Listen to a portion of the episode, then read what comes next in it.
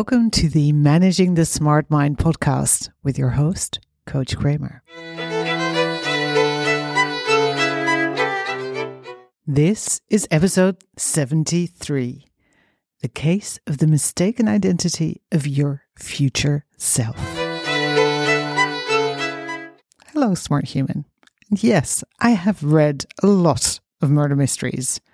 Some I've read several times because my short term memory, well, even long term memory, hey, I can just reread them and kind of forget who did it. And my brain loves them, loves the puzzles, right? So today's title is definitely a nod to Sir Arthur Conan Doyle, Agatha Christie, and all the other epic detective writers. Thank you, thank you, thank you. And what we have today is a missing person case and an identity mix up. Let's pedal back first, right? Set the scene. because you're here because you want to change. You know that your life as a fast brain human can be better, that you're capable of more. And a lot of coaching teaches you to solve this by, first of all, step one, deciding who you want to become. Then, step two, to visualize it as often and as vividly as you can. Then, step three, to start acting as if and really live into it. And then, step four, to take action for it to become a reality until it has become your reality. Now, sounds great. Lovely in theory. But for most smart humans I know, the question, who do I want to become, is a massive mystery. Right? I mean, first of all, there's like infinite possibilities. Second, most smart humans don't have this cookie cutter dream of spending the rest of their life poolside with a pina colada. And also, they also don't have a clear alternative to the pina colada setting, right? So, this whole prescription of how to get a better life actually fails to work right at the first step you're supposed to take, right? Deciding who you want to become and visualizing it.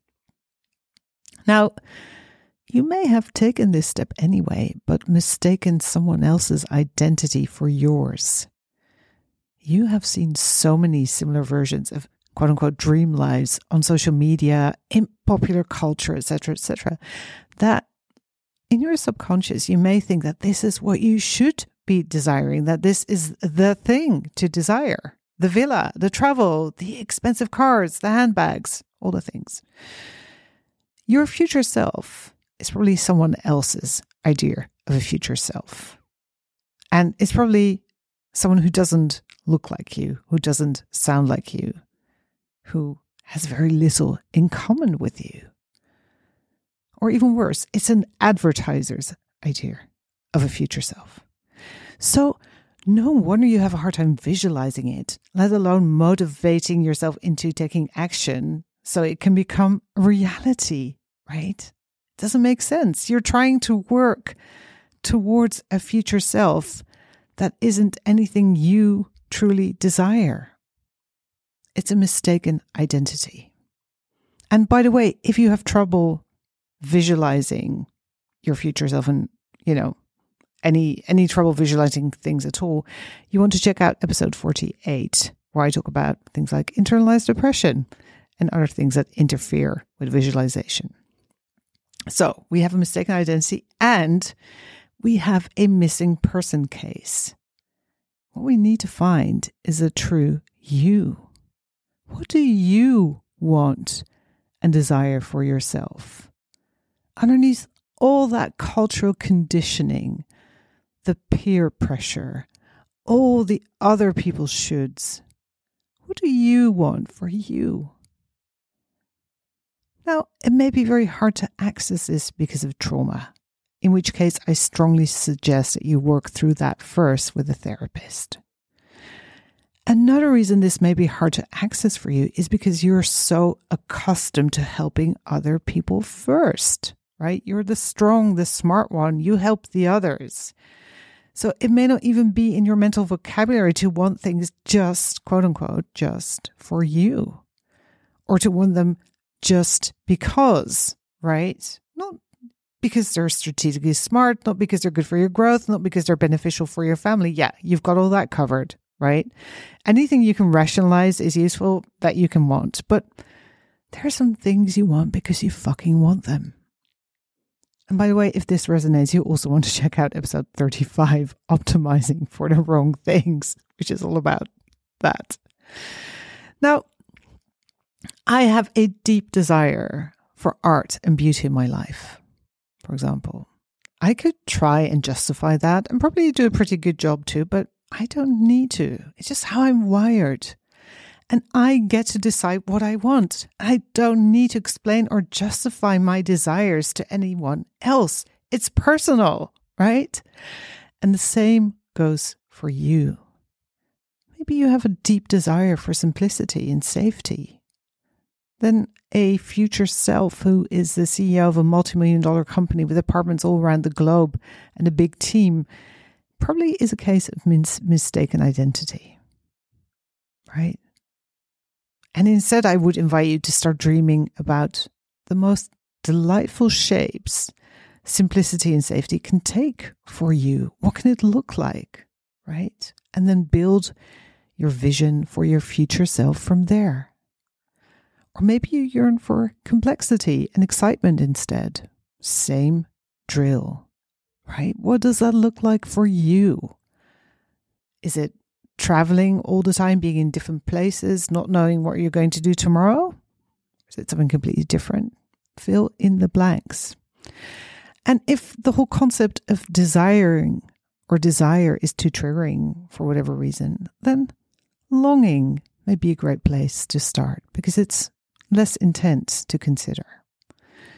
So I invite you to ask yourself what do I long for? What do I wistfully wish I had more of. And to give you an idea, here are some from my list. I long for more walks on the beach. I long to spend more time looking at art, reading books and poetry. I long to spend more time teaching, to have more time to think and write. I long to create art and to make music and I long for even more amazing people to work and play and collaborate with. So, what are my learnings from this? Well, my future self would love to be near the sea and have art or maybe easy access to museums. I also definitely see a library with comfy chairs. and a schedule with lots of what I call flexi time, time to do whatever I feel like in the moment. I see a piano. I see people to sing with. I see lots of travel around the world to teach and to look at even more amazing art. I see a studio with art supplies. And I see a network of smart, gifted, inspiring people to play with across the globe. Now, these separate things I can all easily visualize, right? And the clearer I get on this, the more I can lean into it and start making it real, making it a true vision of my future self. So now my future self is no longer missing, right? It's the woman who has experiences, does all these things. So if you long for a better life, I invite you to do the same. Lean into your longing. What do you want to have more of, to experience more of? Start building that vision of your future self from what you want. And then treat it as a living, breathing, evolving thing, just like you yourself are. And visit with it as often as you like. Case closed. Have a beautiful week. Bye bye.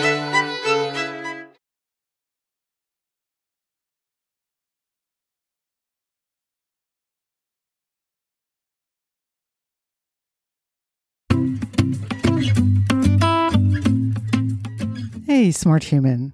You're probably listening to this podcast because you want to learn how to manage that smart mind of yours. And the first step is actually getting your bearings, doing a little brain audit.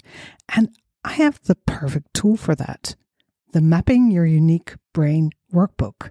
and you can actually download it for free at www.coachkramer.org slash brainmap. So that's coachkramer.org slash brainmap. Go check it out and play with it and take your first step to managing your smart mind.